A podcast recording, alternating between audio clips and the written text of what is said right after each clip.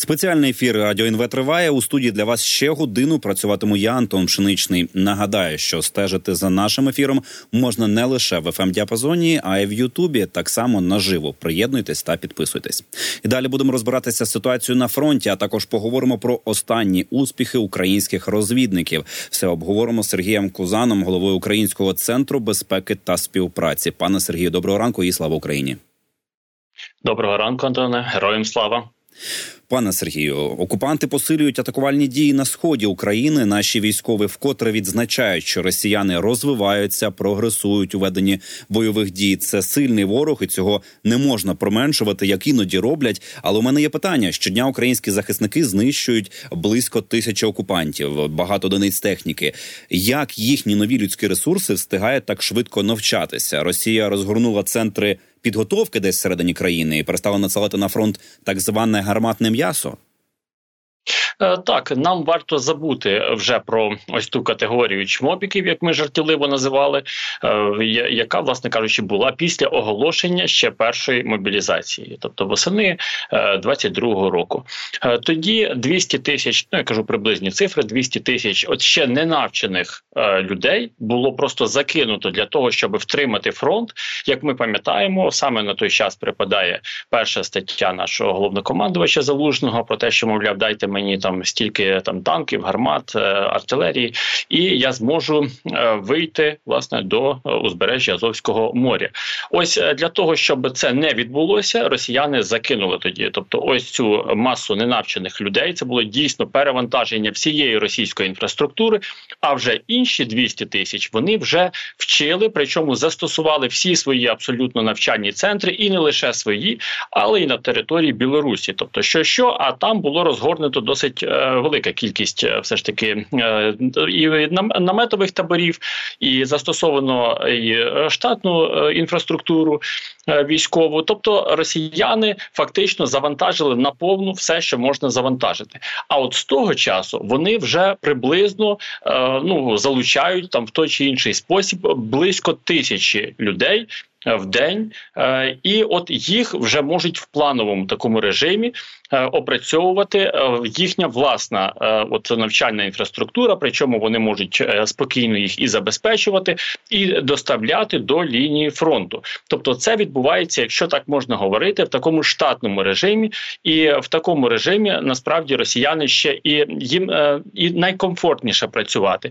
Тому для того, щоб Перебити цей темп нам е, потрібно мати спроможності для знищення понад тисячу осіб, і тоді в нас будуть такі ж е, показники, як е, приміром по танкам чи по артилерії, коли ми перевищуємо, власне кажучи, їхні спроможності для постановки в стрій. Тобто, ми знищуємо більше танків, ніж вони можуть виготовити, і ніж вони вони можуть розконсервувати. І це стосується до речі, і танків і артилерії. За такі і навіть за таких темпів у них все одно є запаси приблизно на півтора-два роки. Тобто, це з урахуванням, ну знову ж таки, що темпи знищення будуть зберігатися такими, як вони є на зараз, і не буде ось того е, дефіциту снарядів, тобто того снарядного голоду, який ну зараз ми е, фактично на всій ділянці фронту е, відчуваємо. Тобто, ми змушені обирати для себе цілі і не можемо е, ну знищувати все, все те, що власне підлягає знищенню. Та до речі, якщо ми говоримо про те, що е, ми маємо знищувати більше тисячі солдат, ну наприклад, там півтори-дві вдвічі більше, ну не, невідомо точно, але більше. Е, Чи тоді почне Росія знову надсилати на фронт ось цих от непідготовлених абсолютно людей, ну і просто завалювати українську землю трупами? Е, це буде лише у випадку, е, так би мовити, незапланованої мобілізації. Тобто, умовно кажучи, якщо Путін все ж таки відчує оцю небезпеку, яку він відчував е, тоді, восени 22-го, і все ж таки зважиться на цей крок, на непопулярний, до речі, крок в Російській Федерації, тому що саме тоді відтік якраз людей був найбільший. Ну це він вимірювався кількома мільйонами. Е, тоді саме росіяни тікали. Так, от тільки в такому разі росіяни е, росіяни будуть хаотично вигадувати якісь, е, ну ну власне кажучи, якісь способи для того, щоб зупинити зупинити ось цю наше просування. І звичайно, що вони ні в якому разі не будуть рахуватися з людським життям. їм абсолютно байдуже чи то буряти, чи то чеченці, чи то росіяни, чи то українці. Тобто до всіх народів ось ця кремлівська кліка ставиться абсолютно однаково, і вона, звичайно ж, буде буде надсилати росіян якомога більше на фронт. Е, але і в цьому випадку все залежить від тієї зброї, яку ми е, зможемо отримати від західних партнерів. Тобто, ми вже показали, що от вміле застосування західної зброї, західної, в тому числі артилерії, плюс наші власні потужності, тобто ми ж продовжуємо нарощувати обсяги нашої власної зброї, плюс в розробці, звичайно ж, ця велика програма програма дронів, про яку е, і говорив е, спочатку президент, і далі вже в своїй програмовій е, статті зазначив головнокомандувач Залужний. Це все ті фактори, які зупиняють росіян, тобто їм не дають сконцентруватися в якесь більш-менш значиме ударне угрупування, тобто навіть на рівні батальйону, ми можемо зупиняти тими силами, які ну які, власне кажучи, у нас є, але для цього треба нам звичайно звичайно ж відновити е, обсяги постачання е, боєприпасів зброї на е, ну, на рівень півроку назад, тобто на рівень літа минулого року. Угу. Хотів би згадати про північний кордон. Періодично чуємо про те, що туди намагаються прориватися е, якісь ДРГ російські чи чи не зовсім російські, можливо, там і трошки білорусів навіть є. Навіть вже від цього постраждали цивільні на Сумщині. Навіть запровадили п'ятикілометрову таку зону, куди не треба заходити, заїжджати, тому що це може бути небезпечно. І якщо раніше ці новини були е, доволі рідкими і йшлося перестрілки про про перестрілки при спробі перетнути там, не не зайти в глиб території. Зараз ми все частіше чуємо, що є якісь спроби зайти в глиб території України. Е, загалом, якщо ці всі факти згадати, що це? Це перевірка щільності нашого північного кордону, можливо, для е, в перспективі для відновлення наступальних дій з того напрямку. Е, станом на зараз це е, в такі дії, які змушують нас е, тримати досить такі значні сили саме на північному кордоні. Причому нам потрібно розрізняти ось власне кордон українсько-російський, я маю на увазі Сумщину і Чернігівщину, і кордон з Білоруссю. Тобто, там на білоруському кордоні все ж таки немає е, таких диверсійних груп, як які діють е, власне з боку Російської Федерації. А ось Сумщина, Чернігівщина е, там дійсно це є полігон для відпрацювання саме груп диверсантів і диверсантів головного управління їхнього генштабу. Е, це власне колишні їхні ГРУ. Е, тому е, так, от такі диверсійні групи, і навіть більше там 15-20 кілометрів. Це є така стандартна глибина заходу таких груп. Е, там е, і закладки і вибухових пристроїв, і ліквідація е, то знищення українців. Там, якщо вдається, то це звичайно ж якісь військовослужбовці. Якщо ні. То навіть представники наших досить цивільних адміністрацій, включно з лісниками, це все завдання цих, власне кажучи, диверсійно диверсійно розвідувальних груп. Е, тобто, е, все робиться для того, щоб розбалансувати ситуацію в наших прикордонних районах, і звичайно ж таким чином намагатися ем, відтягувати, тобто утримувати тут наші сили оборони і не дозволяти перекидати їх, наприклад, на інші більш небезпечні напрямки на схід або ж південь.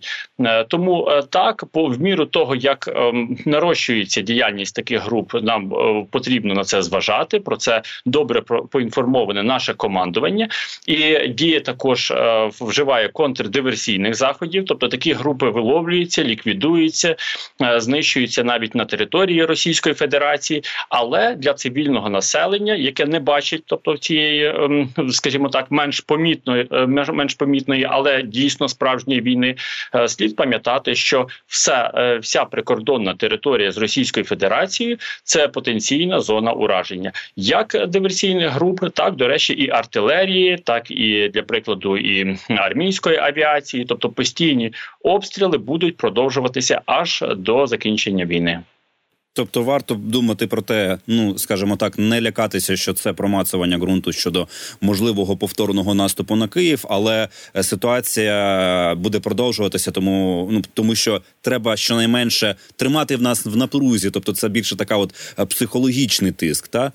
Абсолютно, абсолютно, поки що немає жодних угрупувань, і найближчі, ну принаймні часом, тобто найближчі місяці, е, росіяни не зможуть сконцентрувати саме на цій ділянці фронту угрупувань, які були б достатніми для повторення 22-го е, року, тобто, щоб щоб зайти і е, ну, вглиб нашої території.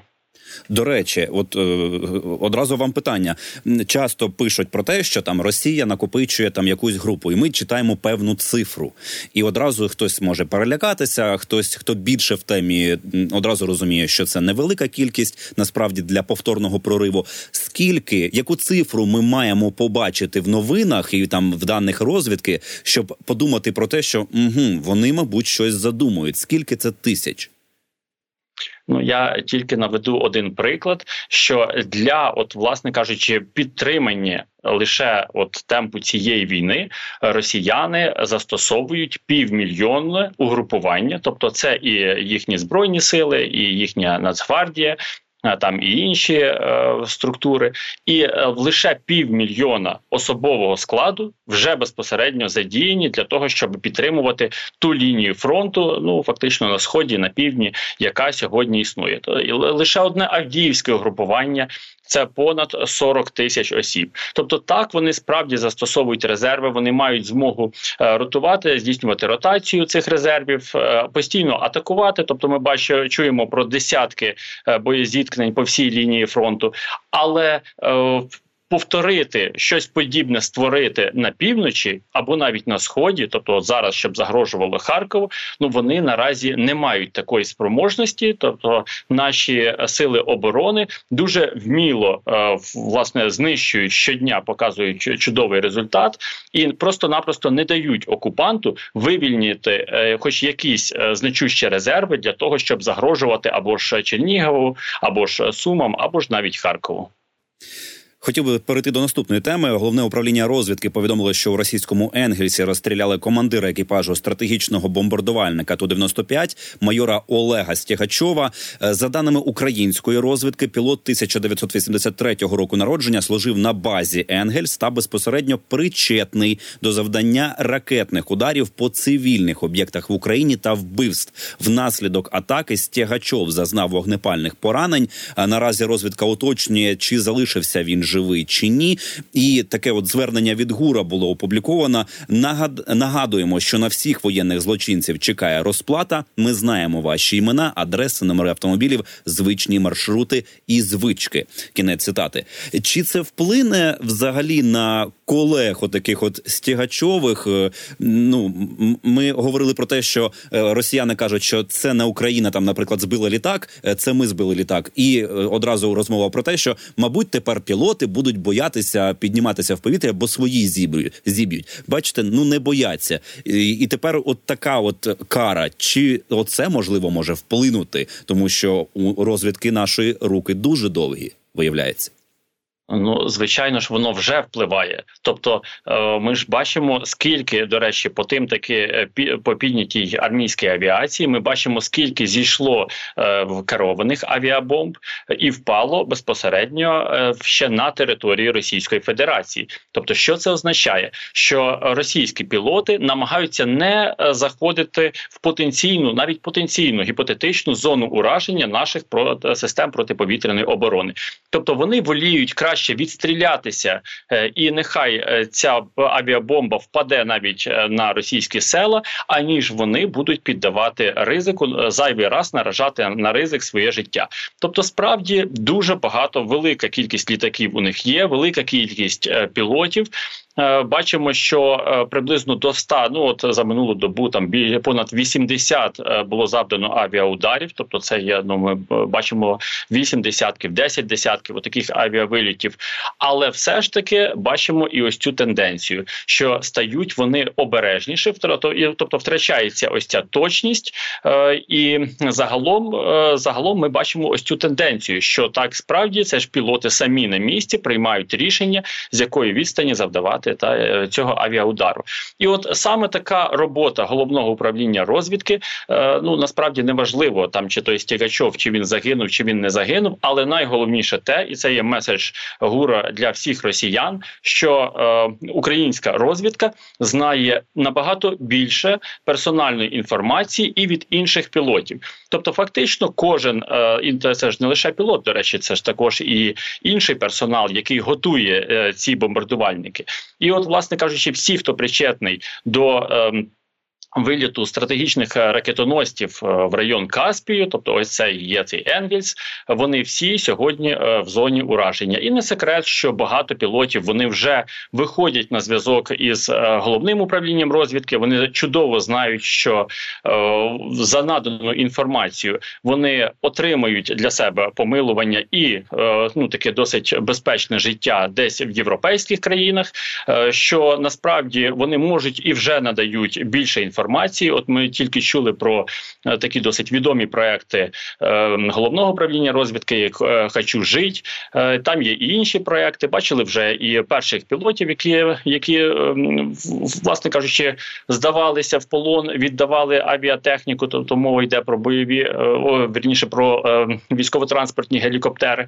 І звичайно, що не секрет, що таких осіб, інформаторів, готових співпрацювати з українською стороною, є насправді більше більше. Те, що вони всі е, наразі під е, ковпаком їхніх спецслужб, і те, що їх дуже щільно охороняють, це не секрет, але е, все ж таки е, ці пілоти, які є дійсно елітою російської авіації, вони вже думають про своє майбутнє, тому що пілот це досить дороговартісний штучний товар, якщо можна так говорити про росіян, за якими будуть полювання завжди, навіть після закінчення війни. До речі, про довгі руки української розвідки. От завжди цікаво, е, як е, може проводитись така спецоперація. Це українські розвідники, які проходять аж туди, чи це якісь агенти і контакти всередині Росії, прихильники України. Е, насправді можуть бути навіть не прихильники України, тобто в нашої розвідки є цілий набір е, таких інструментів, е, які застосовуються на самій території Російської Федерації. Бачимо, що понад 100 лише підпалів їхніх військоматів. Бачимо інші також диверсії, релейні шафи і, і, і загалом залізничний транспорт.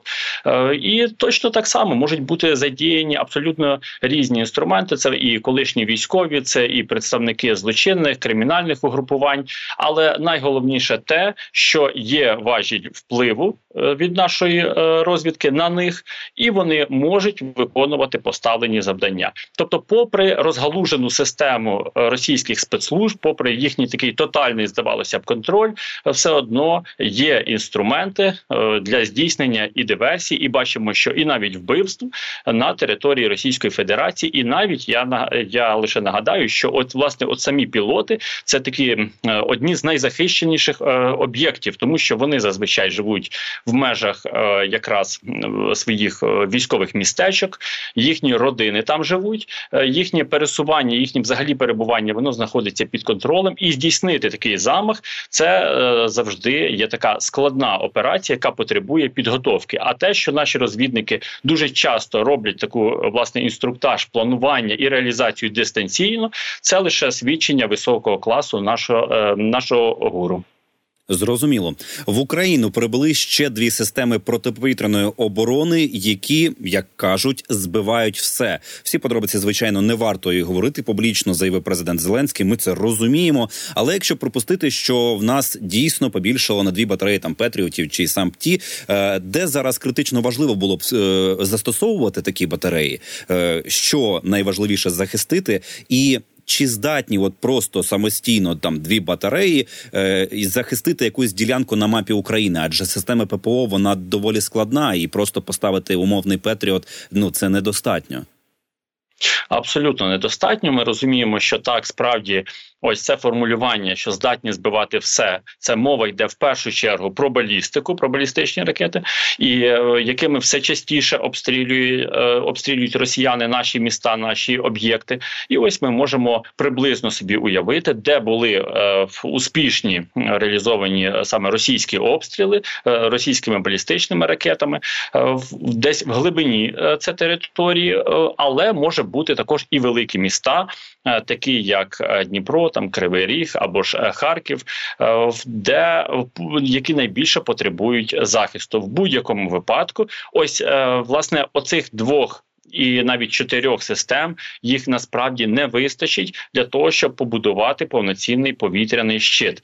Тобто е, вони можуть бути лише як додаток, е, додатково імплементовані в нашу оцю складну архітектуру протиповітряної оборони, і це не значить, що у нас зменшиться уражень, там е, якихось таких руйнувань, але все ж таки це означає, що наші головні критичні об'єкти будуть більш захищені, і росіянам доведеться придумувати якісь нові механізми для обходу цих сліпих зон зон, е, вірніше для е, пошуку сліпи, сліпих зон для обходу вже власне оцих територій ділянок захищених е, Петріотом, і це все ж таки значить, що ми поступово поступово захищаємо небо над нашою країною. Угу. І наостанок у ВМС озвучили поточні втрати флоту росіян, з чим починали велику війну, і що залишилось на момент початку повномасштабного вторгнення. Чорноморський флот РФ налічував близько 80 бойових одиниць. Станом на зараз 25 з них знищено, та ще 15 серйозно пошкоджено. Про це розповів речник військово-морських сил ЗСУ е, ЗСУ Дмитро Плетенчук. Розуміємо, що це половина. Ну тобто частина знищено, частина пошкоджено, але факт в тому, що половина половина чорноморського флоту флоту не боєздатне або вже не існує частково. Е, ми дійсно йдемо до того, щоб знищити його повністю. Е, так, справді ми туди послідовно йдемо. Ну а росіяни, звичайно ж, прощаються і відводять е, свої свої кораблі або ж ховають їх подалі в глибині Севастопольської бухти, захищеної боновими загородженнями, або ж ще далі, туди ближче до Новоросійська, де є все ж таки, хоч якісь бази для обслуговування їхнього військового флоту. Е, то я думаю, що ще зарано говорити про знищення половини е, бойового бойових спроможностей. Все ж таки е, в російський от, Чорноморський флот це більше ніж бойові кораблі, і більшість цих кораблів ми не чіпаємо. Ну тому що у нас просто-напросто немає для цього ресурсів. Але найголовніше ці приклади, е, ну власне, як минулий знищення ударного катеру, який мав би заблокувати в принципі е, наші порти в Одесі, е, там Очаків, тобто взагалі створити загрозу для існування ось цього коридору транспортного, в тому числі зернового коридору. Ми успішно відвоюємо і навіть не даємо їм рухатися. Здавалося б, вже в таких, скажімо так, навіть біля берегів, е, біля берегів натівських країн, де вони е, думали, що їхніми маневрами зможуть почуватися більш безпечно. Е, тому так кожен знищений і навіть серйозно пошкоджений корабель це їхній удар, тобто це обвал їхніх взагалі військових задумів. І звісно ж, росіяни розуміють це. Вони розуміють, що вони не можуть відновлювати боєздатність, вони не можуть отримати поповнення там з Балтійського. Балтійського, з північного флотів. Е, біля е, біля узбережжя Сирії стоять їхні ракетоносці е, з калібрами. Вони не можуть ними скористатися. І от поступове головне для нас це нарощення наших військових потужностей на морі, нарощення наших ударних дронів, розвідувальних дронів, і тільки це дозволить нам, власне кажучи, очистити Чорне море від російської присутності. Можна останнє коротке уточнення. А чому ж росіяни настільки ризикують? Вони ж розуміють, що Україна може дістати їхні кораблі і дістає, але все одно вони виводять їх в зону ураження. В них немає іншого виходу. Вони, якщо вони не заблокують е, нас на морі, якщо вони не створять потенційну загрозу, таку, щоб була демонстративна для наших західних партнерів, вони розуміють, е, що просто-напросто ну цей флот їм не потрібен. Тобто їхня військова операція, взагалі на півдні. А я нагадаю, що саме Одеса була головною їхньою ціллю, не Миколаїв, не е, Херсон, а саме Одеса і висадка морського десанту. Ось це, власне кажучи, головне для чого робилася вся ця е, ну їхні маневри, і взагалі для чого вони тримали кримське своє угрупування. Отже, вони і далі будуть продовжувати е, намагатись атакувати е, наш оцей е, коридор, е, створювати mm -hmm. таку загрозу. Ну а ми відповідно повинні реагувати. Зрозуміло, пане Сергію, дуже дякую за розмову за ваші відповіді нашим слухачам. Я нагадаю, що з нами на зв'язку був Сергій Кузан, голова Українського центру безпеки та співпраці.